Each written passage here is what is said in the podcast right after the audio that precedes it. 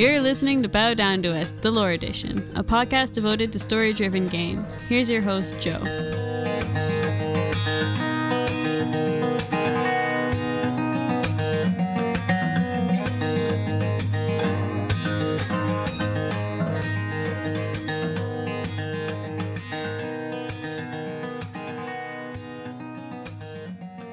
Everybody, and welcome back to Bow Down to Us, the Lore Edition, episode 62. With me, as always, is Roger and the illustrious Vince. How are you boys doing today?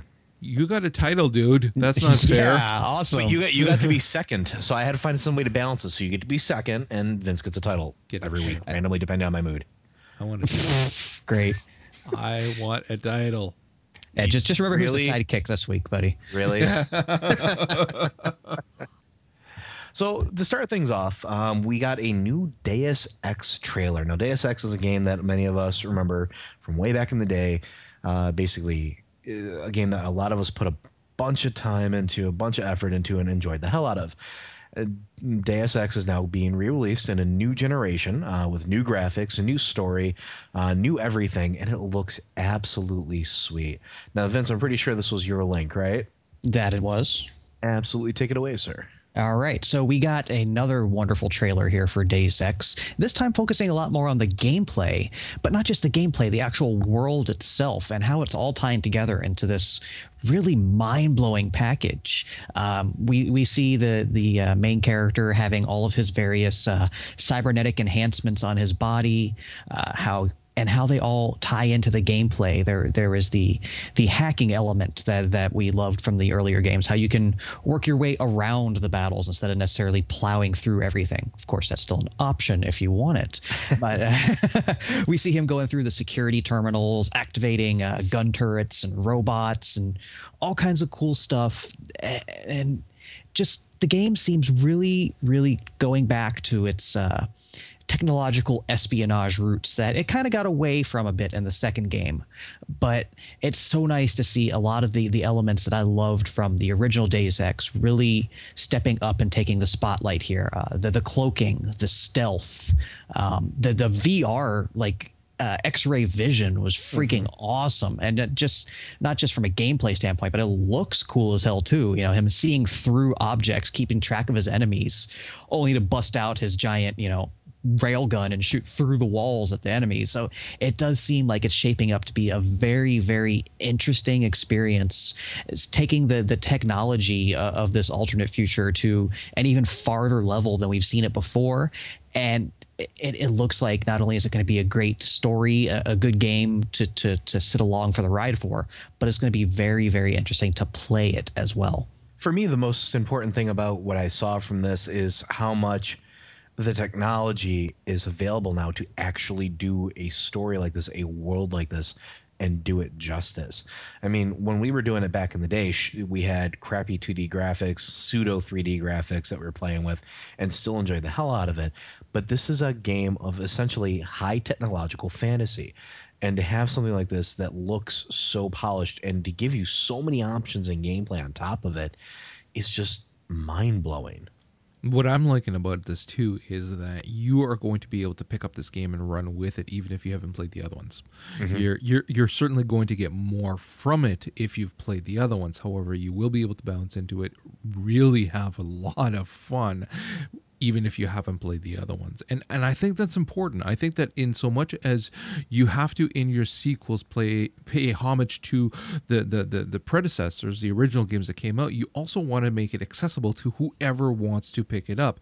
The the thing with the gaming industry is that it is growing so rapidly and you always have new gamers coming in that not everybody has played all, of the older games so it's important to make sure that people can hit the ground running and still have a lot of fun with it and still make it something that is unbelievably deep and engaging, which this appears that it's going to be.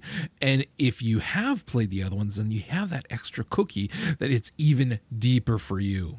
Yeah, just look just Go looking ahead. at the sheer number of options the game is giving you from the gameplay standpoints, that really seems like it's going to give the players a lot of control over how the game progresses. Like, and that that's the one thing that I've always liked about the Deus Ex franchise is if you wanted to be stealthy, you could be stealthy. If you wanted to be a powerhouse, you could be a powerhouse. You know, long range, short range, however you wanted to play the game, those options were available to you.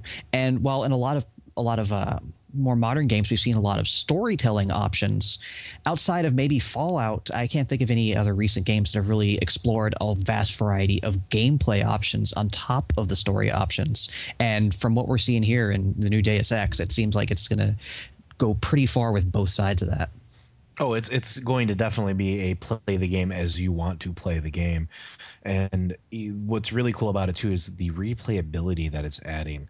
You know, we we did this with Dragon Age where we went through and we were the asshole, we went through, we were the pillar of the community, we went through and we were the the womanizing charlatan, uh, Roger, and you know, It was we, fun. we were able to. it was really fun. But it was a lot of fun because you were able to go ahead and do so many different things, right? Now, to get another game like this that lets us have that option, that's just awesome. You know, so I think it's going to be pretty good. Now, moving from that to another game that doesn't require you to play the predecessors in order to jump right in, uh, we're going to talk a little bit about Fable 3. Now, Roger's been spending some time with this game, and uh, I'm going to let him take this away. Why are you laughing? Oh, you'll, la- you'll laugh in a minute. Okay, I I know that I've I've made a lot of jokes about the Fable series in the past, and certainly leading up to Fable Three, I made a lot of jokes as well too.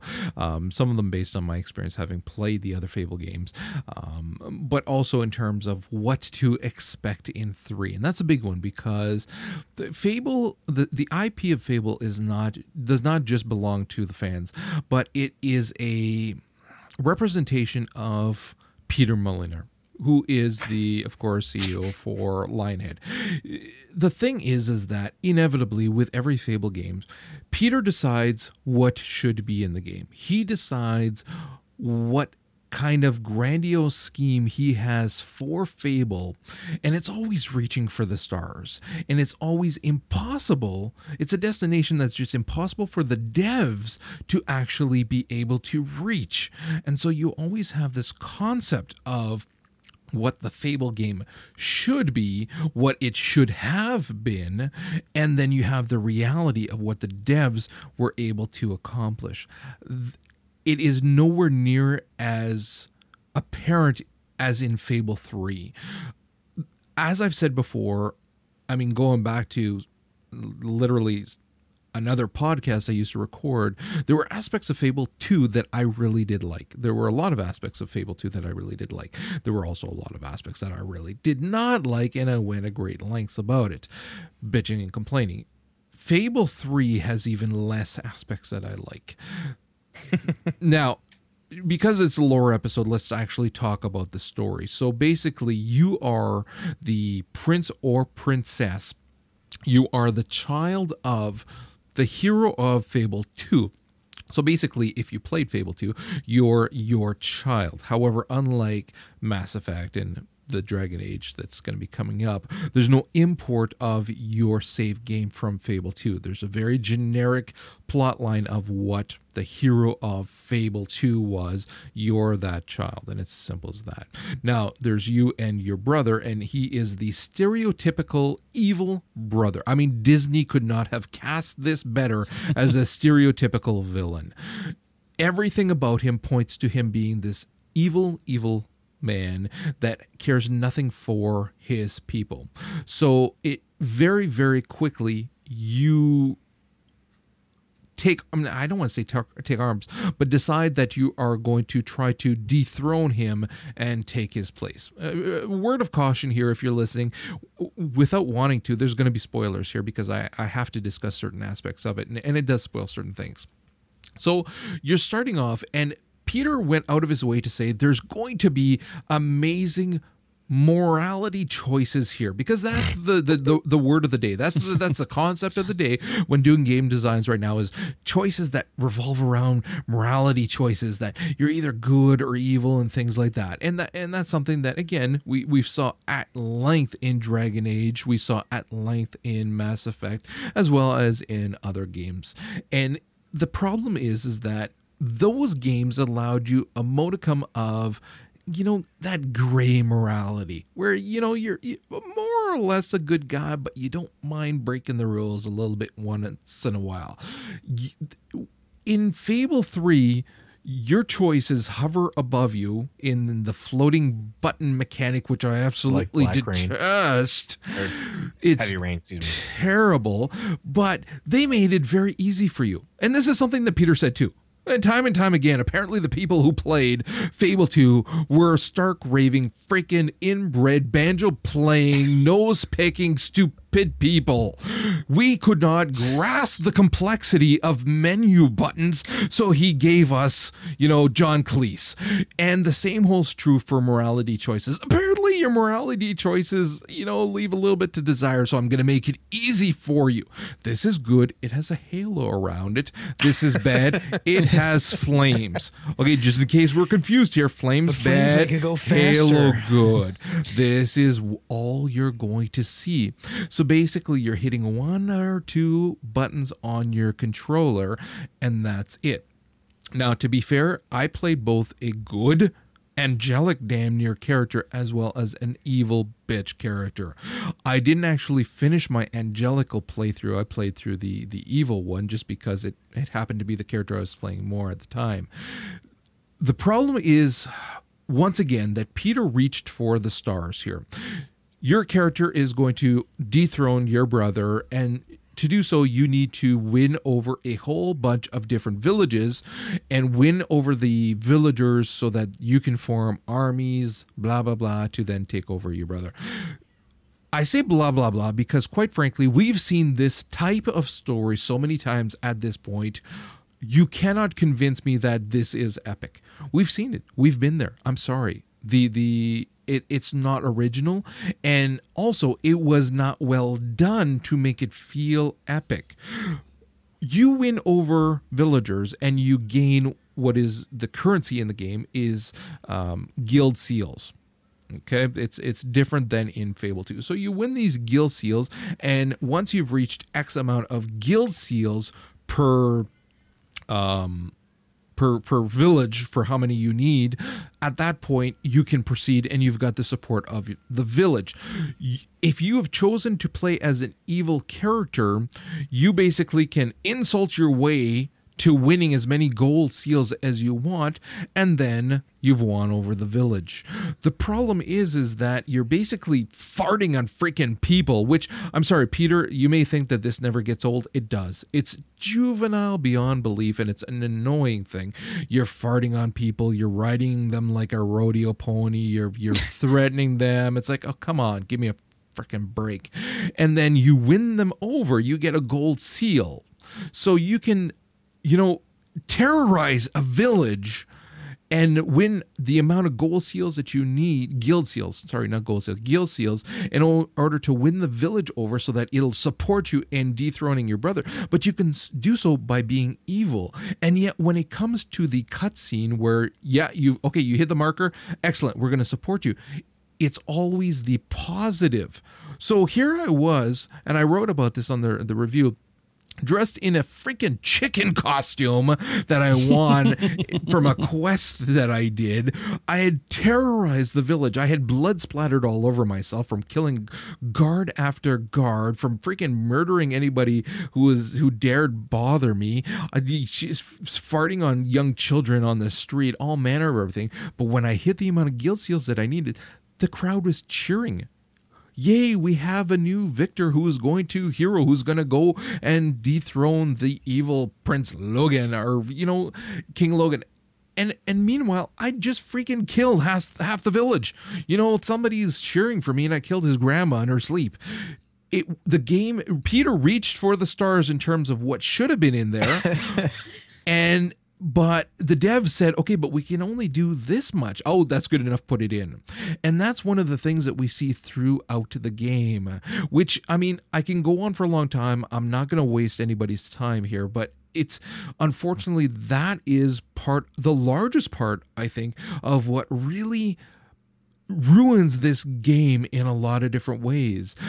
It's not designed to be played by anybody who wants to stray from the good moral choices.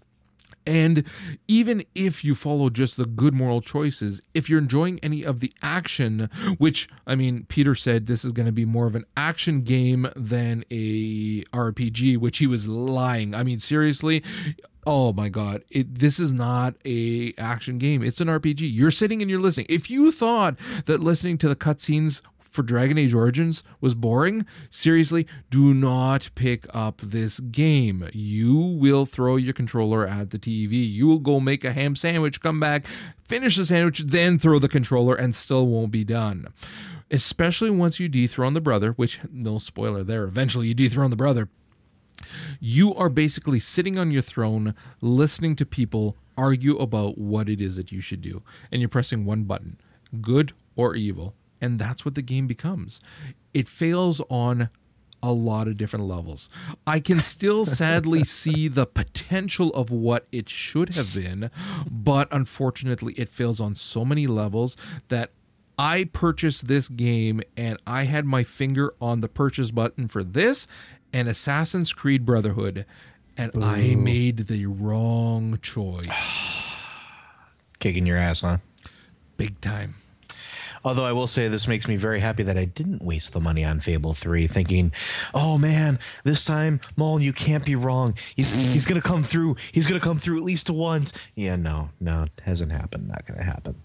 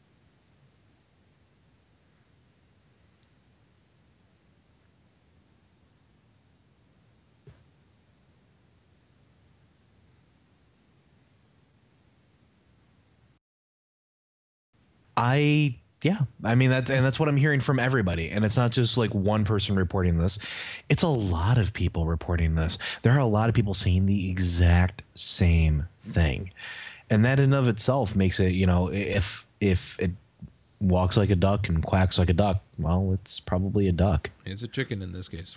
No, a deadly chicken of doom. Yeah, all hail the murdering chicken. So moving on from a game that we all hate to a game that Vince obviously loves, we have a uh, another Catherine trailer. Now Catherine is this weird Japanese cel shaded type game that is just all sorts of fucked up. I'm sorry, there is no other way to say it. You have everything from otaku nakedness with blonde curls, a la Sailor Moon raping going on. Uh, sorry, bad word, but you know what? It, it, I can't really think of another way to say it. Um, and then you have all sorts of weird like pink seals and and just randomness waking up with horns on your head coming up from nightmares i mean what is this i mean i don't even know anymore Vince? I, I, I fail to see the negative in anything you said there. okay, so uh, we, we we talked about this. Um, was it our E3 episode or our TGS episode? I think it was our TGS episode. And of course, everybody made fun of me because I thought this was the coolest thing I'd ever seen. So uh, this is we're still making fun of you, brother. oh yeah, oh yeah, that, that, that's not going away. This is now the third trailer they've redu- they've uh, released for the game. I spared everybody the second one, and of course, it's all still in Japanese. So I had to do a little bit of research on this one. Oh God. Uh, yeah. Ooh. Now, still my heart did research the story of the game revolves around the main character Vincent. Just an average guy with an average life, and uh, he has trouble really making decisions. He, he's a very indecisive person. Yeah, he's he's Clark Kent without the upside of being Superman, uh, and he's been in a long time relationship with his girlfriend Catherine with a K. And you know, they've they've reached the point where Catherine wants a larger commitment from Vincent that he can't deliver, just psychologically cannot give her. At some point through the story, uh, this younger girl, Catherine with a C, which is the title character in the game, shows up, and they end up hooking up. So uh, Vincent's really in some deep shit here.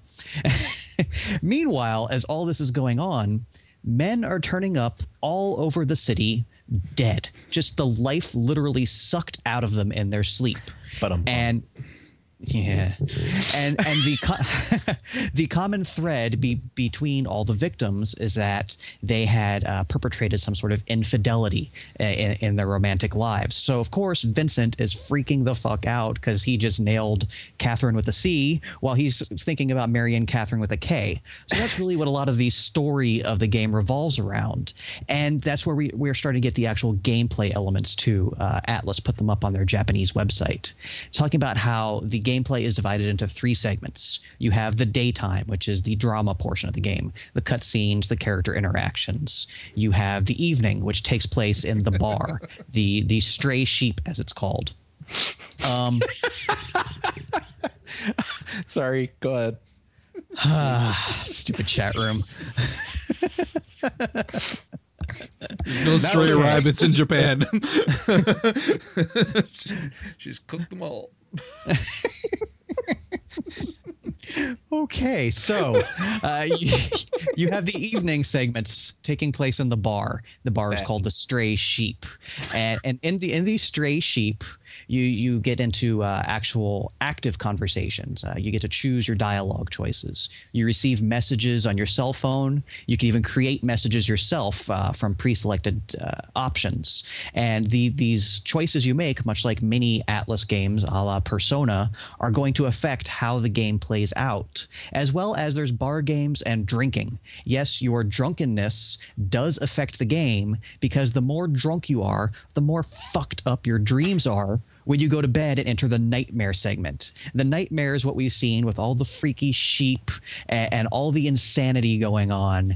And the more drunk you are, the more fucked up it is, but also the sooner you wake up and get out of it. So there's a lot of elements coming together here that at least make it a very interesting game. And that's that's one thing that's always been so appealing about the Atlus games. They take all of the the various aspects of normal everyday life and tie it together into a completely fucked up storyline that just it if you've ever played the Persona games, you understand how it is. You know, on one hand, you're a normal high school kid. On the other hand, as in Persona 4, you're climbing into the TV and, and fighting, you know, bizarre personas of, of regular people. So for someone like me who enjoys that sheer what the fuckery of the game, it's very appealing, and I would like to at least see an English version of a trailer to have more of a clue.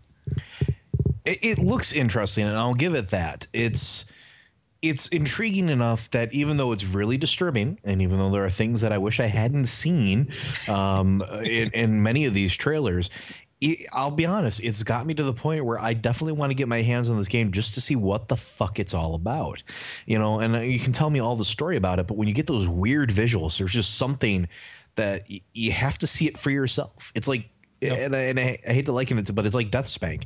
Death Spank is absolutely retarded, but you can't help but love it, you know. And then you have this game where it's going to be absolutely creepy and probably make you want to bleach your eyes several times while playing the game, but it's probably going to get a very devout following, um, very much like Persona. And Persona was a great game. The entire series for Persona was really fun. And this has the potential to be that same sort of weird, quirky, draw you in and and make you just really exist in this world of pure, unadulterated what the fuckery. So I'm I'm excited, but also nervous because I could see myself waking up in cold sweats, imagining that I'm actually got ram horns as a result of this damn game. Anything, Raj? The hell no! Are you kidding me? I'm sorry, no, dude. He's, no. he's, he's still picking up his pants from the sheep talk. What are you talking about? I'm sorry, but uh, it, it, I'm all for games kind of straying from the norm and, and having a little bit of fun, but this is uh, the stereotypical Japanese so far over the top that it makes absolutely no sense. All it's missing missing at this point are tentacles to make it something that, you know, mainstream everywhere else trailer. will want to play. So uh, no, uh, there there are so many games coming out that I desperately want to play and want to save time for. Oh, like GT5 coming out dudes this week. that frankly, freaking dreaming of sheep game. No, no, I no, no. Well, no, let's let's not, take no. that. Let's take that not and let's move happen. it over to a game that actually makes a little more sense story wise. Um, recently, Assassin's Creed Brotherhood has come out, and it's a continuation of the story of Ezio. Um, Vince has been getting some time in on it. One of the most interesting things that I uh, that Vince has noted about is that the multiplayer aspect of the game actually plays into the story. Um, we see this happen with games like Bioshock 2. Bioshock 2 multiplayer plays a part in the actual story of the game, but I'm kind of curious how this actually fits in with Assassin's Creed. Vince, what have you what have you been seeing so far with it? Okay, so I actually, believe it or not, have not even touched the story mode in Assassin's Creed Brotherhood yet. That is, in and of itself, a huge testament to just how engrossing the multiplayer is. I mean, this is a lore podcast. We're all about the story, and I haven't even touched the story yet. So, and I've heard, you know, the story is fantastic. It, it builds upon everything in Assassin's Creed 2. It's just as amazing uh, as far as you know the the quality of the story as as well as the sheer insanity of parts parts of it. But at this point, I don't care about that because the multiplayer is that great. Um, the X. Okay. No, the sorry, I was just laughing because I played it in the beta and it was. Yeah. And uh, what's what's cool, the reason I'm laughing is because somebody else gets it, you know. And I'm glad yeah. more people are getting it because when I was playing it in the beta, it was so different than what is the norm for for multiplayer games. Because it's not a go in and just shoot. It's so subtle and and I loved it. You you're on the edge of your seat not because you're running like crazy and whatever but rather because you're looking for subtle hints of who's after you or who you're supposed to get. So so hearing somebody else who's really enthusiastic about it, it makes me laugh. Yeah. So the the whole concept of the multiplayer in Assassin's Creed is that you are an Abstergo agent. Abstergo being the uh, big corporation that is essentially the modern iteration of the Templars, the main villains throughout the Assassin's Creed storyline.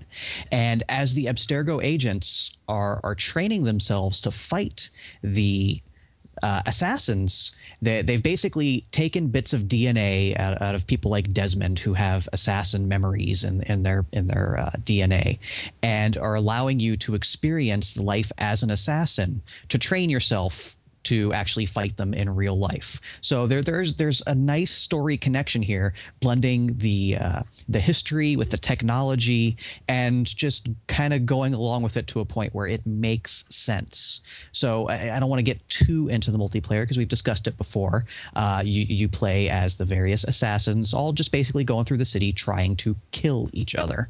Uh, the thing that I most enjoy about it is every game has you know a couple people just running around, jumping around around stabbing people. And the guy with the most kills never fails every time finishes dead last because he gets 100 points per kill. Whereas you know the people who are blending into the crowd and you know playing the game quote properly are getting 4 to 500 per kill. So it's it's so so interesting. And one thing that we haven't discussed previously is the, the team based versions of the multiplayer. Uh, the one that I'm absolutely loving is called Manhunt. Basically, it's two teams of four and it's split up into two rounds let's say offense and defense uh, when you're on offense you have to kill as many of the opposing team as possible in a few minutes when you're on defense it's just about not getting killed which is so so much fun you put yourself into the role of that person. If you're, say, uh, the bar- the barber, you're wandering around town. All you have to do is hide. You don't have to kill anyone. So you go and try to find great places to just fool your opponents. At one point, I walked up to a storefront where there were three other barber NPCs shopping. I walked up and just stood in the middle of them, and my character started going through, you know, an NPC animation. I love that. So, so it was so great when one of the enemy team members runs up to me because I'm on his radar, stands there completely dumbfounded, not knowing which one of us to kill. Then I drop a smoke bomb, punch him in the face, and run like hell. I it's it's so great just how immersive the multiplayer is. We've talking we've talked so many times about immersive stories and immersive single player modes. This is really the first time I've ever felt immersed in a multiplayer mode, and it's so groundbreaking and just flat out different that I give Ubisoft so so much credit for just having the balls to try this. And I, that's one of the. Go ahead, Roger. I'm sorry. No, no, that's all right. I was going to say, I don't want to cast a stereotype because I know that there's quite quite likely, you know, a lot of people, younger people playing this as well. And I mean, hell, my son loved it, but it's it it feels like the multiplayer that you know the dad plays or you know somebody who's older it's not the go in halo all balls out, shoot at everything kind of thing, as well as most other multiplayer. It's not that. It's about subtlety. And it is that moment when you walk into a crowd and your and your character starts talking like all the others. And you blend in and you see the person that's sent to kill you come in and be looking at everybody. And if they're just out for the kill they're going to slaughter everybody. It doesn't matter. But if they're also playing for points you're going to see them wondering which one is it? Which one of you am I supposed to kill? and I got to tell there's a tension there. You wouldn't think so, but there's more tension in that than being in somebody's crosshairs. It's like, oh my God, he's right freaking there. And it's awesome. They, they pulled it off from what I saw on every level. It just, it just point blank works one of the things i mean hearing about this is what's really making me excited. I'm picking it up friday. Um, uh, it's it's going on sale uh, at a lot of places and i will have a copy on friday. Um, the only question i have to ask is vince what system did you buy it for? I bought it for ps3 so I will be buying it for PS3 because I have to play this multiplayer with you. And that I mean, the fact that the multiplayer alone is enough to buy this game makes me very happy. The first game, I mean, Assassin's Creed 2 had a very good storyline. The gameplay was phenomenal. It was a great game. And they're continuing this on in their single player, I'm sure. But to have that sort of immersion into the role of an assassin, of what the assassin does in that multiplayer aspect is just mind boggling. It's just, it absolutely blows me away. And I can't wait to sit down and, and get my hands on that controller and hide. You know, I can't wait to sit there and actually like have tactics in multiplayer. I mean, to sit there and, and say, well, I'm going to be doing this. Okay, well, I'm going to be doing this. Okay, here I am. I'm going to be defending. I'm going to be running this way and actually coordinating with people, you know, and, and, using all of the abilities of the assassin to stay alive or to murder my foes. So I, I really think that that's it's an awesome aspect of that game. Yeah, that that's what I love so much about the multiplayer here is in the single player you can play the game wrong and still be successful. You know, you can just go through, kill everybody, run through the streets, and still win the game. That is not an option in multiplayer. If you're the idiot running around, you're also the idiot getting killed every single time he comes around a corner. Because so it, it it, the important thing to note is that right. yeah, you can't actually defend against an attack. That's the important thing. So if you decide that you're just going to run around and kill, guess what? You are going to get killed as well because when you're the target, if you are that noticeable, the kill is easy. You're not you can't defend from a kill. Again, if they're right on top of you, guess what? You are dead, and you can't block a kill a, a kill attempt or anything like that. It, it, the, the kill is made, and that's that. And I think that's what encourages you to play the game the way it was supposed to, which is that that fine subtlety, and that's what makes it work. And I think that's a great aspect of the game. Now, I'd like to move away from that and talk about another game that's breaking some of the shackles uh, of its oh, predecessors here. Yeah, that was a yeah, bad, bad, yeah, yeah. I Um, don't do have No clue where I'm. You guys have no clue where I'm going with this one. I'm actually not going where you think. But Warhammer. is one of two things. Warhammer is a gaming franchise that's been around for quite a long time under many different names. It started out originally as a role playing game called Rogue Trader way back in the day. It evolved thanks to Citadel Miniatures and TSR, uh, the original name behind Dungeons and Dragons, to an American company that producing massive amounts of miniatures for tabletop war games, basically real time strategy games with dice and figures. Um, it has been a very popular game for several years and one that I have partaken of in very, very heartily many, many times. In fact, I just dropped another probably 40, 50 bucks on paying for minis. But uh, they're producing a Warhammer 40k MMO. Now, Warhammer 40k is the futuristic war. We're talking about the original template that Blizzard ripped off for Marines. We're talking about, you want to talk about Zerg? Go take a look at Tyranids. You want to talk about Protoss? Go look at Eldar. There's all these parallels that came before games that we know and love that exist in these worlds. The Warhammer 40k MMO is actually breaking away from traditional MMOs in many, many different ways.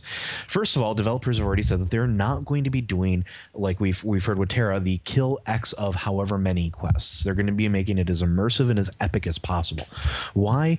The world is not just one small world; it is an entire universe at war. You're talking about alien races that consume entire planets like aliens. You're talking about void demons. You're talking about space marines, heretic space marines, imperial guardsmen, which are like militia.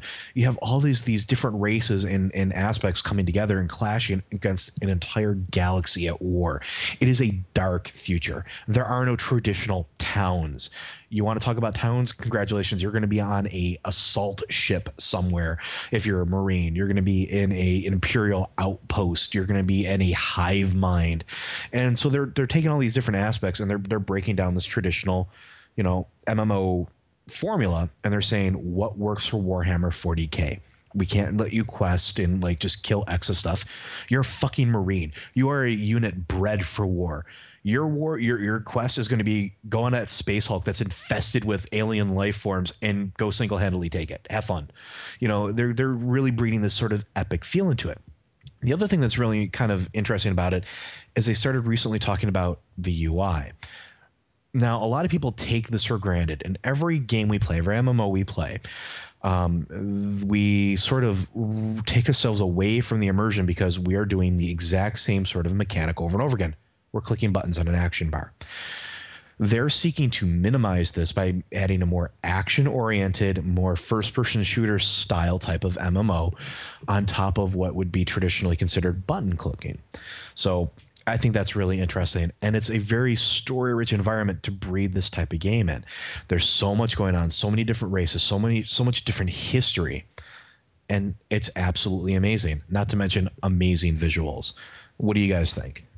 I think that if they can do it well enough, I think what's going to be cool is that for those people who are aware of it, again, it just like you said, these are the guys that did it first. Okay. And a lot of people give a lot of credit to Blizzard for a lot of what they've done without realizing that they kind of ripped off a mm-hmm. lot of their concepts from other places, many of them being the Warhammer games. Now, granted, I mean, when you're looking at uh, even just the Warhammer games, they ripped off from a lot of Tolkien esque things as well. Oh, yeah. You can always look back and find somebody ripped from somebody to improve upon it and make it better. But the ideas of orcs versus human kind of thing did not originate from Blizzard. So I think that with this, because a lot of it, they did actually come out with a lot of original concepts themselves. I think that if it's done as well as it should be, I think that having learnt as much about MMO development as they hopefully have, I think they can do something really good with this. Yeah, this is just a game that's going to require heavily on production values. Because I mean, let's face it, if the, the the character models and you know the gameplay scenarios don't match up with the stuff that people have made in their own basements, it's gonna it's gonna be a bit of a disappointment. So I, I'm definitely intrigued by it, and, and I definitely want to see more. Now, one thing I will say is uh, Vigil Games, the the company that's doing uh, the Dark Millennium Online, has even said that they understand sort of the the weight behind this IP, and we're not just talking about like a small group of sub gamers. We're talking multiple continents worth of gamers that will beat down their door with chain swords to get at their faces if it fails. so they they are. This is a direct quote from the the CEO of, of Vigil Games. We understand that if we don't do this right, we will be beaten to death and chewed alive by chainsaws. So they un- they understand the IP and they, they they understand what they're doing, which makes me hopeful for it. Now, Warhammer 40k, is, the MMO, is not the only game that they're producing now. Warhammer 40k also has a new Dawn of War 2 expansion coming out. Now, Dawn of War 2 is a real time strategy unlike uh, StarCraft 2. It is objective based. It is not just wiping out your enemy's units and base. You have specific goals to accomplish with the units that you can produce or call down into battle. You have to take certain points. You have to have a certain quadrant controlled for a certain amount of time so that your army can advance it's a very different style of real-time strategy than most people are used to. And because it's so objective oriented or it, it's it's refreshing and causes people to think outside the box. Well retribution the new expansion is taking a look at this and actually adding some things that we didn't really have. Um, particularly they're allowing people to play as orcs and tyranids now. Now everybody knows orcs. Um, orcs are just like this sort of giant brooding green thing like we've always seen and everywhere else except in Warhammer 40k they raid shit put it together call it whatever they want like you know a melt a rocket of awesomeness generally explode themselves trying to cause whatever they can uh, in the form of mayhem and it's just absolutely hysterical. They're sort of the comic relief of the the war torn future. Um, they also breed like rabbits and do hysterically awesome things like you know take you know, that nice Thunderhawk gunship that the Space Marines left unattended. Yeah, we're going to paint it, call it our own, and fly it into the side of a ship. Now, the Tyranids, on the other hand, are an organic race. They are a sentient race of aliens that consume worlds for biomass and replicate themselves and are basically spent on consuming the entire universe being able to play as that you're you're the hive mind. You are the mind behind this. You are you are spawning things in different different areas. You are telling what genetic manipulations to take place what sort of evolutions that you're forcing on your your troops that you can call down. And it's sort of an interesting way to look at it because a lot of people look at warhammer 40k and they look at it from the imperial side where you're space marines you're militia you are genetically engineered humans doing battle with guns and tanks and you understand that.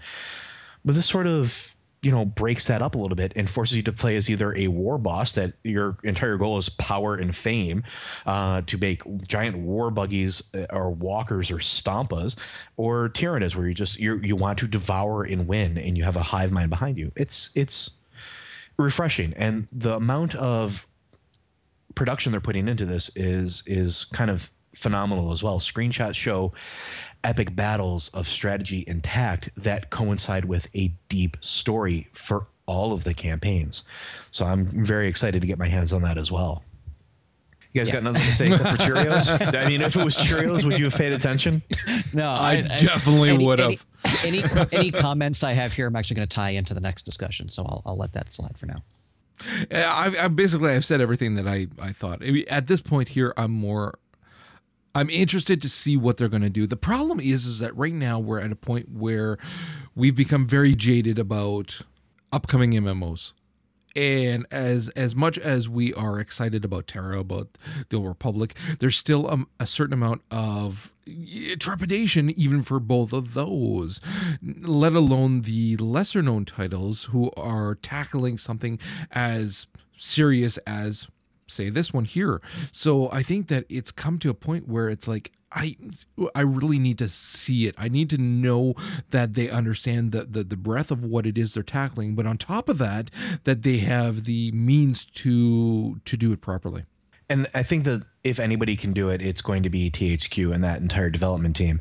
I've played Dawn of War, the original games, and I've been playing Dawn of War 2 pretty consistently, and they've always done a great job with taking care and developing this not only the the real time strategy aspect of multiplayer um, with team versus team or single player versus single player, but the crafting the story for each campaign is is very well done. So I have a lot of faith that they will do the mythos of this world justice in a real time strategy environment. Now, moving on from there, there's a third game being produced. It's called Warhammer 40k Space Marine. Basically, uh, it's a console game uh, that takes players into the savage future where humanity is fighting for survival against horrific alien demonic forces. Um, players become the ultimate defender of humanity, a mighty space marine, sent to stop the brutal orc invasion of a vital forge world. Now, forge worlds are these things that um, they're essentially mineral balls that the the basically the building aspect of their um, basically their their their building aspect of their the Imperium goes to sets up factories and produces war machines, armor, ammunition, ships, things like that.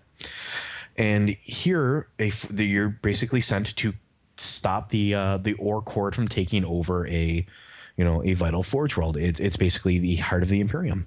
So it's kind of interesting to see all three sort of you have your single player um, aspect of the games being taken care of, the MMO and the real time strategy all being taken care of in these very rich environments. And it's just it's nice to see some of this getting done because it, console games for single player we see a lot of it, but something like this translates really well. I mean, the Fire Warrior game back a few years ago did phenomenally well on the PlayStation 2. They've always had a good showing on consoles, but it's been a while since they've given it some attention. So I'm very interested to see how a lone Space Marine will take on an entire Orc horde and how they're going to put the player through those paces. Hey, see that that that's what I'm looking forward to on this game. Like I didn't even know there was a previous console game, but for someone who, and a small confession here, unlike many other nerds, I never got into uh, tabletop or pen and paper type gaming. That's just an aspect of nerddom that was not part of my of my upbringing. I, I was a lonely nerd. Sorry. so as no such, surprise you know, there. Yeah. what do I mean was? No. Oh, So the whole Wardy, Wa- Wardy, Jesus Christ, the whole And you wonder why you're so lonely. I'm taking away the illustrious title if you keep this up. yeah, the whole Warhammer franchise just was not something I was familiar with until you know much much older. So seeing just a lot of the Warhammer games coming out, like as much as great as I heard Dawn of War was, it always seemed a little unapproachable to me, a, a little too complex as an IP, something that I didn't necessarily think I was allowed to play, let's say. so seeing the Space Marine game, which let's call it my first Warhammer. Use first Warhammer. Yeah, it, it seems like a must much more accessible jumping off point for the franchise for me because I love my console, you know, action RPGs. It, it's a genre I've always loved, except for Fable. so it seems like a great point to get into this totally awesome looking franchise that just always seemed overwhelming for me on a much simpler point before getting into the absolute insanity of let's say the Dawn of War series. So it's something that definitely interests me at this point a lot more than the other two games we just talked about. And I really want to hear your reaction. Hopefully, you get a chance to play because I'd love to hear your reaction as somebody who's never actually been in the IP, how you react to a game such as this. Now, I'm going to take one step back here and I'm going to say a word that I think everybody's been waiting to hear all night shattering. By the time you are listening to this podcast, the world of Azeroth, as you know it, will be completely splintered into hundreds of thousands of pieces on fire, burning. Everything will be up in upheaval. You're going to see floods, tornadoes. You're going to see all sorts of ice and fire coming from the sky, cats and dogs living in sin. It'll be all sorts of mayhem. The shattering is basically Deathwing coming into the world, and we have confirmation that this patch is going to be coming tomorrow. The beta server has gone down. European uh, European gamers have started to download another 120 megabyte patch to their game systems, um, and they're already getting ready. So what what does this mean? The first thing is This is going to bring new class and race combinations for players to roll from a starting point. This means you want to play that uh, that dwarf shaman, go right ahead. You want to play that troll druid, go ahead. You're gonna have all sorts of new options, but only if you want to roll a new character. You want to go ahead and uh, pay to to race change. You're gonna have to wait. Kind of understand that um, till Cataclysm comes out. A lot of people are sad by it, but hey, what are you going to do? It's a matter of weeks. Come on. It's a matter. It is a matter of weeks, but You're sad because you can't switch over your freaking Legura character. so fucking tired of the blueberry. That's another. That's a story for another day. But this this is a, an important jump forward because the game is this marks the actual turning point of the game world. We've already started seeing some of the things added in, right? Um, they we've already started to see some people, uh, you know, some some new water effects, new fire effects.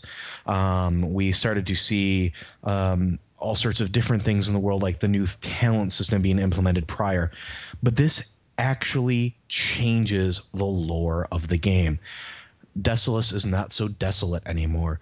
Tanaris, part of it is flooded. The entire world is changing except for Arathi Highlands, because apparently that's the new Westfall. Um, it is. There's nothing that changed there. And uh, oh, uh, I'm sorry. It looks like I'm we are actually getting looking at it right now too. Yeah, give me give me a, give me a thumbs up or thumbs down to, for that one. All right. yes, it is actually. They, they are doing the race changes immediately. Oh, So yes. that was literally folks who are downloading are Oh, going to be like, make up your minds, folks. Listen, this was literally minutes ago. Blizzard has said yes, the race changes to the new race class combos will be immediately available. And, and I wanted to take a screenshot of my new dwarf shaman tomorrow and send it to you. Well, you will be able to. yeah, but he'll have one too. Yeah, I know, but that's Voter- besides the point. be a dwarf shaman as of tomorrow. Oh man, yes. Anyway, so yes, folks, that is real. It was uh, uh, live on the fly. So if you're downloading this, you now know. So, but it it, it marks a certain changing of the world and a sort of gravity of the world, right? We've been talking about this sort of ramping up of heroes in the game. We started out killing boars, then we moved on to killing demons, then we moved on to killing undead. To now we're going to be able to resurrect gods soon. And why are we doing this? Because Deathwing, a dragon aspect of death, probably the biggest, baddest asshole right now, next to like Kil'jaeden and Sargeras, is coming back into the world. And he's not playing for little piddly shit like Northrend. He's destroying the world. He wants to burn everything to the ground we are going to start getting our epic quest chains. We're going to start getting, uh, you know, Deathwing flying around the world, setting fire to you, killing you if you stand in his path. It marks a turning point in the game, folks. So get ready for Cataclysm. This is your starting point. I think it's awesome. I, I actually I know that Vince hasn't been playing right now, although he's been watching his girlfriend play it. Um, but I actually have been playing more. I've been doing the quests that have been leading up to the Shattering. Um, case in point, I just did one of the big elemental instances today, and I didn't win the the the, the drop. But that's besides the point. uh, I've been following it and I've been really enjoying it. The, the cultists are right. The end is coming. And so I really love this. I really love that they're introducing it prior to Cataclysm as well, so that you can kind of get ready for it. You can kind of experience the change in the world before the expansion comes out because it's all well and good to have the change occur with the expansion that and you're freaking out because of all the different things and whatnot but sometimes you kind of miss some of the things that are going on because you're so excited about the new starter zones or this and that this allows you to be excited for Azeroth, the actual world, everything that's going on before the new races come out, before all of that crap, so you can really appreciate the depth of what is going on here. So I love that they're doing this beforehand. They're giving us a chance to really experience it, enjoy it, feel for it, and then by the time Cataclysm comes out, we can all roll our worgens and our goblins and not pay attention to it nearly as much. You know what I mean? Well, and I think another important thing too here is the ramp up. You know, we've talked about world events in the past and how they've done it and how they've done good and bad. We talked about the first world events that we had with the opening of the gates of AQ. We're talking about the uh, demonic invasions, the the undead scourge invasions, things like that. But they kind of just happened, right? Like AQ had this build up where you were gathering things and there was quest chains going on and there was sort of the slow build. So you kind of track the progress. Here, they literally indoctrinated the, the changes and eh, by questing. You log into it and all of a sudden you see cultists running around the city and your leaders are saying go find out what the hell's going on. Why are people you know saying the world's ending? You know and before that we had the earth start shaking randomly everywhere. You know you're in northrend you're in the middle of icc and next thing you know there's an earthquake rocking the citadel. You know and this sort of this slow ramp up to this event. It's just been so well planned and it's affecting everywhere. There is nowhere in the game that you could go that there isn't weird weather effects going on there that there's you know torrential rain in some places. There is and, and, i don't know if some people have noticed it but other places are getting brighter sun shafts if you actually have that that effect turned on. You know the earthquakes that were started out like rather infrequently are becoming every few moments the earth is like fuck this shit i'm about to break. So you have this whole big ramp up that affects the entire world and every player and I think that's kind of important because they really did this right. Like they said that they wanted to make this the epic expansion. Well, they're already starting to do it by making sure that the pre expansion event is just, it's all encompassing, all engrossing. And that is what you want in an MMO. You want that MMO to draw you into the story and the events of the world of what's happening. So I'm thoroughly impressed. Just a point for anybody who is uh, thinking when we were talking about the race class combos where you can pay to do the transfers as well, you cannot yet do the ones for the goblins and worgens. Obviously, that is locked out until the 7th, just so that everybody's clear on it it, just like everything that you said, it, right now the ramp up is so unbelievably well done. I think that the ramp up for this far supersedes anything we've seen so far, and it makes it so that you really are feeling like you are being part of an experience. It's it's too bad you're actually not playing right now, Vince, because I think that you would be able to actually appreciate this. Just that that feeling of there's something coming. You know, there's something big coming. Even if you weren't following all the news. You you would have that impending feeling of dread. Like today, even I was going through Stormwind and all the elementals are out and freaking busting down shop windows. Like there's bad things happening here, and it's cool as hell. One of them killed me, and yet I'm still thinking it was well done. The ramp up for this is.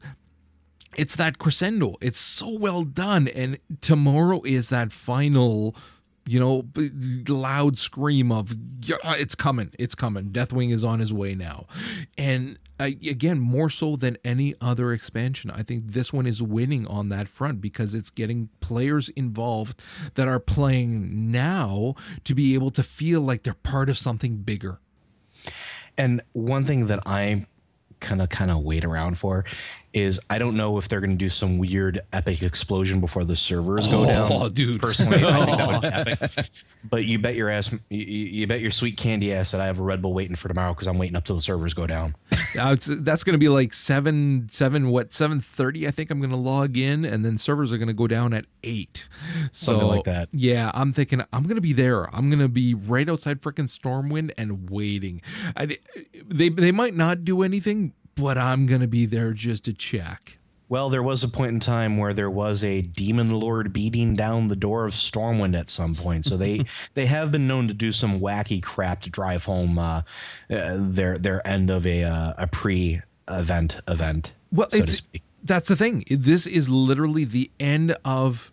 It, it, I mean, it's it's, it's all, era. Let's, let's exactly what it, what it is because it's it's it's funny. I was actually talking to the wife about this um, during uh, the football game on Sunday because they had the Cataclysm commercial, and I was laughing and saying, you know what? We've come to a point now where there's so many that people that are playing that putting a Cataclysm commercial during a football game, as many people who are watching the football game, there's going to be a bunch of them that actually play as well.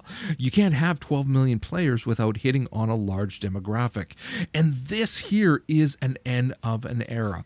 There will come a point where people will be brand new players who will not have experienced any of the six years before that and and and you can't call those six normal years i mean no they're not it's, they're it's, fanatical years it's it's a it's a it is a t- period in time that we have now experienced that some other people will not that's huge. For a game to have been able to do that is huge. And the fact that it's not over it's just split down the middle now where you have the pre-cataclysm and the post-cataclysm. That is for a game to be able to again have uh, accomplished that is it, it, it's unbelievable. Well not only that and i want to talk about this uh, a little bit here um, last night and, and, you can ask tart about this or anybody else in, in the guild uh, now that roger is a part of how I'm sitting there and I'm actually lamenting the fact that the, that I was on my very very last Tiger run in ZG, and not because yeah. hold on, hold on, hold on a second, but not because I wasn't going to get the mount. I love it as an instance. It's turning into a quest hub. So that that that sort of iconic troll instance that's been with us for so long is no longer going to be there in that capacity. It's gone you know, and to, to have something that you've you've seen and maybe taken for granted for so long to actually be removed you know to, to be no longer there to, to have you no longer be able to look at it and say i can just go there and poke around and it's something that had epic wipes and, and epic weapons and events and different things like you know, just so grand and, and out of the normal that it's a shame to see it go. And, and it's little things like that you know, it's little, little, little tiny things like that that make me, you know, sort of, I don't want to say old man lament it, but it is. It's the end of the era. It's like watching your favorite team in sports move to another city, um, or, you know, the, the stadium that you went to once a week, every week as a kid with your parents, you know, and just be tore down it's got that sort of feel to it. It's got that sort of gravity to it. And god damn it if they didn't do it well because I don't get emotional like this over a fucking MMO. And I'm sitting there, I'm like, wow, this is all going to be gone. I'm never going to be able to do this again. I mean, it's not even something you can load up on a classic server and see. It's gone. That's the thing right there. That's I know we're we're kind of talking quite long about this, but I think that tonight of all nights, it, it, warrants it. The fact that if tonight you decide to go to Darkshore and kind of wander about amongst the Murlocs and look around, that's the last time you're going to do it. And there's some big zones like that. If you want to go through thousand needles, guess what? It's the last time you're doing it without a freaking snorkel mask. There's a lot of things like that where this is it. Literally, tonight is the last time you're going to be able to do a lot of those things. And if you are an old schooler like like Joe and myself who've been playing since freaking beta, closed beta. Yeah, I mean, really, we've been doing this forever. This is no longer a game. It's it's it's not a game. Joe and I have, I've, have joked I've about it. To a damn profession, for Christ's yeah, sake. It's it's Joe and I have talked about it because like I've played a lot of games over the years, and in those times where I need to play a game to get my mind off of whatever might be happening or whatever, it's come to the point now where WoW is my comfort game, where I can just bounce in and have fun and relax. And it's so familiar and so friendly in terms of what I expect from it that it's it, it it's it, it's what I need. And it's funny because all of these zones, having played through them as many times as I have, it's interesting to think that literally tonight is the last time. And I and I know a lot of people bitch about Darkshore and say they never go over there. Every single tune that I level up spends time in Darkshore because yeah. I like the zone. I like the quests and I like being there. And it reminds me of again, I've said it before back when my son made his tour and, my, and I made my human rogue to go and hunt him down. I had decided to do something different. I decided because he was human, I would take him to Teldrassil and level as a night elf. Now, this was so far back that nobody did that.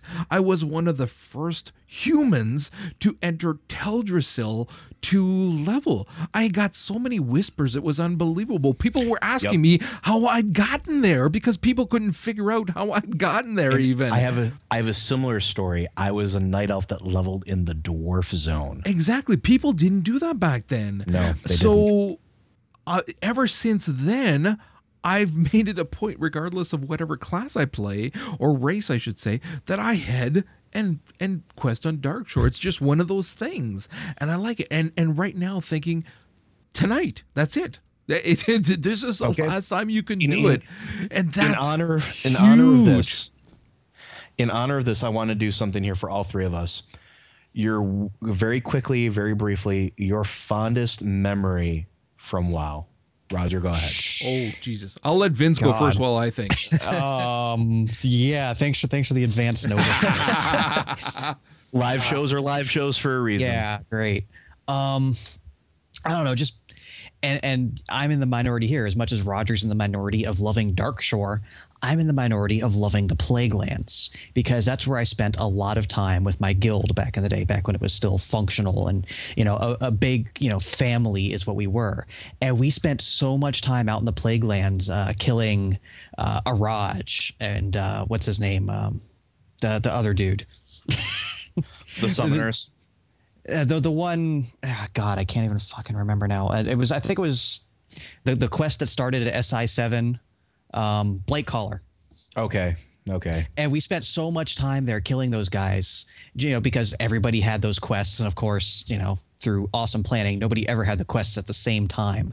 so we just the, the creativity we had of seeing how you know how the different ways we can kill these guys, and you know how few people being able to go into. Uh, the city and take down Araj with you know seven people instead of the you know the normal twenty. it, you know it was just some good fun accomplishments, and that's where I spent a lot of time with my guild uh, between those events, uh, Scholomance, Stratholme. I, I have a lot of love for those old undead areas and those two instances. Okay, that's a very, very good uh, memory. Mine actually has to do with um, PvP. Okay, recently, well, not so recently, within the last year, a a member of our old farm team, our old Grand Marshal farm team, actually passed away, and it was something that not a lot of us knew because it was very quiet. It was very he kind of stepped away from the game, but nobody really knew. But this is the same guy that used to tell me at four o'clock in the morning when I couldn't sleep. He's like, "Get your ass and we're gonna go raid Tarren Mill. We're gonna go. We're gonna get you your title. We're gonna go ahead and we're gonna get you your points." You know, and at a point in my life where I was going through a very rocky time, like Roger, this is my comfort game. This is the same person that would whisper to me, I know shit's going on in your life. Let's go kill shit and take out your frustration. And this is somebody that I had just met through the game, never met face to face.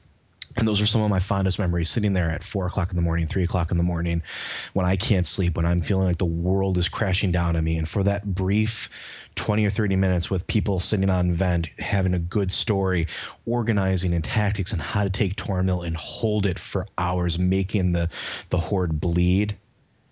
Yes. So that that to me is my fondest memory is those those bonds like that that you make with people those those sort of those events like that and for me it's that 4 a.m pvp that took me out of a time of my life that sucked All right. Well, see, I'm I'm I'm laughing here because Tart is saying, "Oh, you alliance bastards!" You essentially, I'm paraphrasing. Um, I have some some horde memories as well because I've played both actually equally. Um, I have a fan- a fantastic memory of taming the white only quest lion on a PvP winter realm spring on my no, not Winterspring. I'm talking about the No. horde one in the Barrens, Yeah. Echeyakee, and this was back when this never happened. I was on my night elf and I tamed Echeyakee by using nothing but emotes to talk to the horde players so that on a PvP realm so that I could tame him. And that was that was like an unbelievable moment. And we're talking again, we're way, way, way back in the day. I mean, when I showed up with that line, nobody knew who he was. Nobody understood where he had come from. Now, that being said, that's still obviously not my favorite moment, but it is a, a, a somewhat involving horde moment that I thought I'd share. But uh, favorite moment, I'm going to go back again to my my human rogue that was created only to kill my son's Tauren that he had made.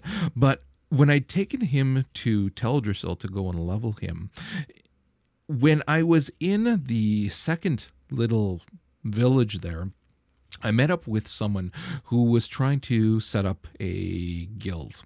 And I started talking with this person. And now, because this was a brand new character on a new realm, and again, we're talking, this was inside of the first few months of the game. Um, she wanted to start the guild and I decided to charge her, which is something that I wouldn't do. And so I said, no, it'll cost you. And of course, I mean, talking way back in the day, I asked for 50 silver for Christ's sakes. now it's like freaking 10 gold, if not more. 50 silver and and she was somewhat aghast and i thought and I, I explained listen i never asked for money for these kind of things but i'm brand new here i'm trying to kill my son essentially. I need the money. And so we started chatting and we formed this fantastic friendship. And i actually followed her as she tried to recruit people to get the guild signatures because unlike now when you required four signatures you needed the full 10 signatures. And so i helped her recruit and then i actually ran with her to go and turn in the uh, the guild charter and this was the second time she had tried. And she screwed up and chose the wrong option to buy another charter versus turning the existing one in. I know this is hard to understand how you can do it, but she managed to. So she was near tears at this point because she'd been going for hours trying to set up this guild. And so she was very disappointed. I said, No worries, we'll do it. We worked on it together. We again got all of the signatures because, again, this is back then. This is a long time ago. It was harder to explain to people you know this is a guild we we're just trying to get the signatures to get the the, the guild started and whatnot it's not like you could go to a, a major hub and just you know, spam that you wanted signatures like now. So we got all the signatures, turned them in, and got the guild started, and we were all happy, and everybody's chatting. And by now, we'd gotten a chance to talk to each other as well. And it turns out she had done a typo on the guild charter. So it was ah. wrong. She was literally by that point really in tears. She'd had it, that was it. She was giving up. And we'd by this point spent hours chatting. And this was a friendly person, same as everybody else in the guild. And I said, you know what? Let me fix this for you. I asked her how much gold she had on her, which at the time, again, she did not have a lot. She gave me a few gold in case I needed it to bribe people, and she trusted me. I said, just give me a let me see what I can do here. And I bought the charter. I ran around all over Tel- Teldrassil. I got the signatures from some of the people whom we'd already gotten. I bribed some people for some others. I worked my way back to her. This took a long time. Worked my way back to her. I turned the charter in with the proper signature. Everything's good to go. I gave her her change back from the bribe money. Say, here you go. Here's your money. Plus, you know what? Here's the 50 silver that you were going to give me. I'm sorry. You trust me. You deserve this. Here you go turned in the charter. Then I signed the guild to her, and she had her guild. And you know what? I stayed in that guild for well over a year, maybe two years, and I only left because of complications with other members down the road. But it was so unbelievably epic that moment and that person became a friend for years and it's it's that that's what that game done it's it's it's unbelievable Uh, and you know what? If you're listening to this podcast, stop by bowdowntous.com, join our forums, stop by the World of Warcraft forum thread, share with us your favorite memory pre shattering of World of Warcraft. Whether it's a friend you made that stayed with you forever, whether you met your, your wife, uh, fiance, husband, uh, whether it was just making a damn good friend or whether it was just ultimate ponage in the middle of Blackwing Lair waiting for the raid to start. Let us know what your fondest memory is. I'd love to hear from you. And with that, I think we're going to call it a night. Um, everybody, thank you for stopping by again. Be sure to download our Bow Down to Us Games Edition. Um, wonderful episode with Vince, Roger, and myself. And be sure to stop by the site and uh, hang out with us a little bit. We like you guys. Don't forget that if you're actually listening live, you're going to want to download the version of this podcast because it will include a fantastic review of The Shattering from Joe. I was going to say that after that, but thanks. You were not. I totally was. You were so I not. totally was. Okay, well, I beat you to it, and I actually, I was giving you props, man. It was like an awesome, freaking shattering review of the novel by none other than Joe. Could you have done better than that? Seriously, No, no, no, no, no. I don't think you could have. No, I don't think so. There you go. Uh, So you could So just close out now. We're done. so thanks everybody for showing up. Uh, have yourselves a good night. Drive safe. You know. They're at home listening in numbnuts. Some people listen from work. You never know. All right. We're done. I'm cutting along before that.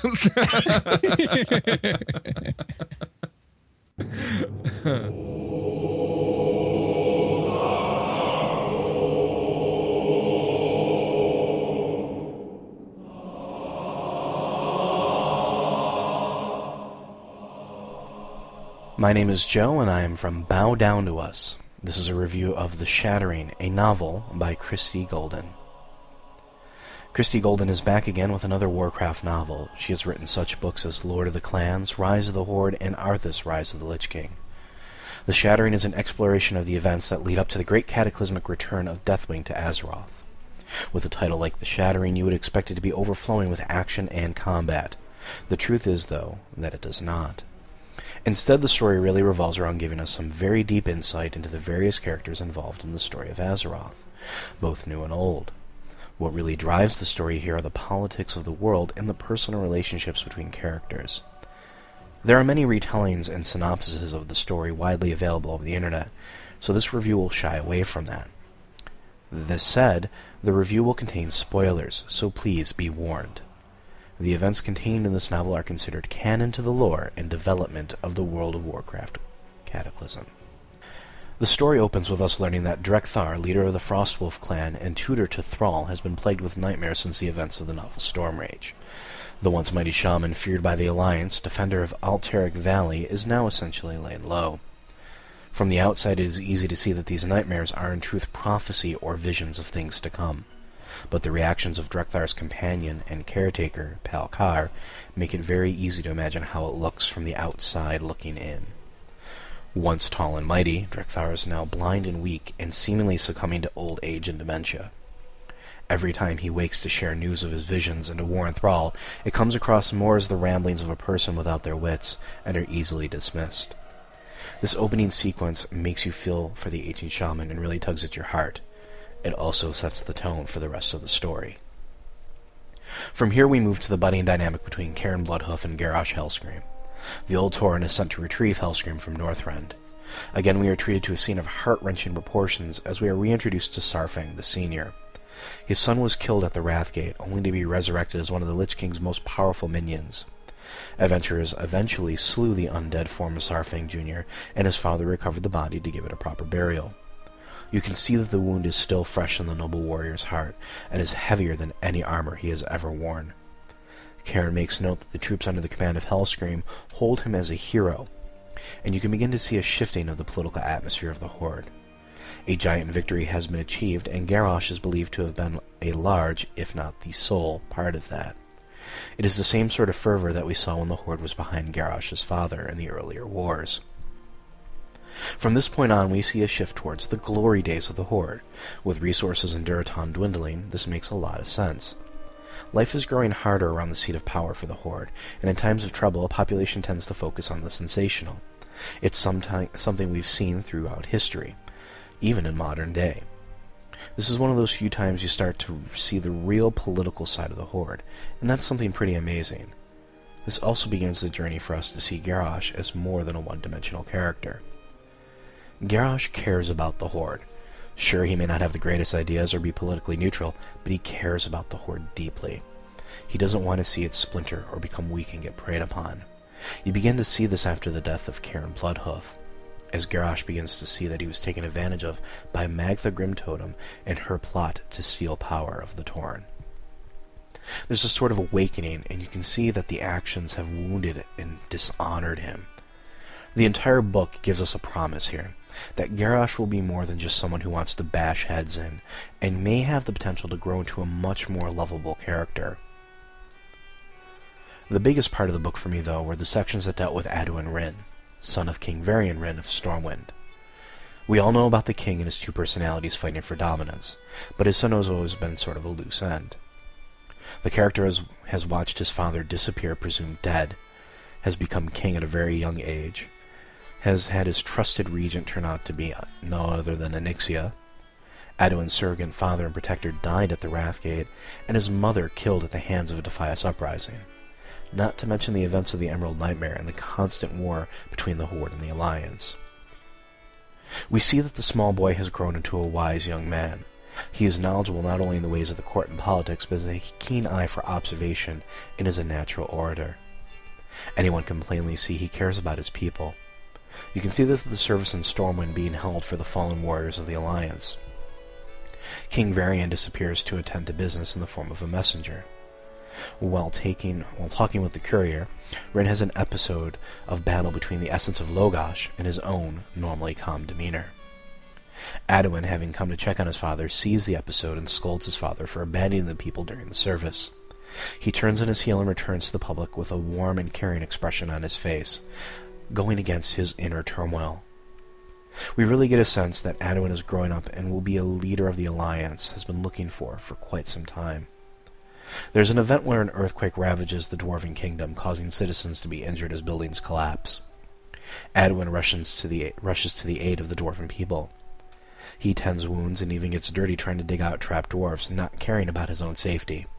You can feel his compassion wafting from the pages. So powerful is this that King Magni suggests that maybe the boy isn't supposed to be a warrior of the sword and shield, but maybe his calling lies elsewhere. Magni gifts Anduin with an ancient dwarven weapon named Fearbreaker, and tells the boy to speak with the high priest Rohan about perhaps serving the light. What is interesting to me here is that all other characters up to now in WoW's story have been combatant, mages, warriors, hunters. Even Tyrande, uh, is a warrior priestess. And to see what will likely be a big player in the future story of the game shift towards an agent of peace in such a manner is actually really impressive. This brought even more to the front when Anduin meets Bane Bloodhoof in the aftermath of Cairn's death. Bane Bloodhoof is the son of Cairn and now default leader of the Tauren. Instead of aggressively attacking the Tauren, Anduin treats him as an equal. He feels for Bane's loss, and in what is likely one of the biggest statements of peace between the Alliance and Horde, Anduin gifts Bane Fearbreaker to help in the upcoming battle to avenge Cairn and to reclaim the honor of the Tauren people. We walk away from this part of the story seeing not only that Thrall and Jaina can have a good working relationship, but there is potential in Anduin and Bane as well. My only criticism about the entire novel are the parts that deal with the interaction between Thrall and Aggra. It starts out as a mutual dislike and distrust between the two, but warms to a form of affection. While I have no problem with this, it is the speed in which it happens that I find troubling. Upon first meeting Thrall, Aggra has already made up her mind about him, dubbing him the bloodthirsty war chief. She comments on how he has abandoned the ways of the shaman for his precious horde. Thrall views her as overly rigid and stern, and possibly even a little spoiled. Over a very short period of time, the two develop a fondness for each other. While I'm happy that Thrall has found a new love interest, I think it happened far too quickly.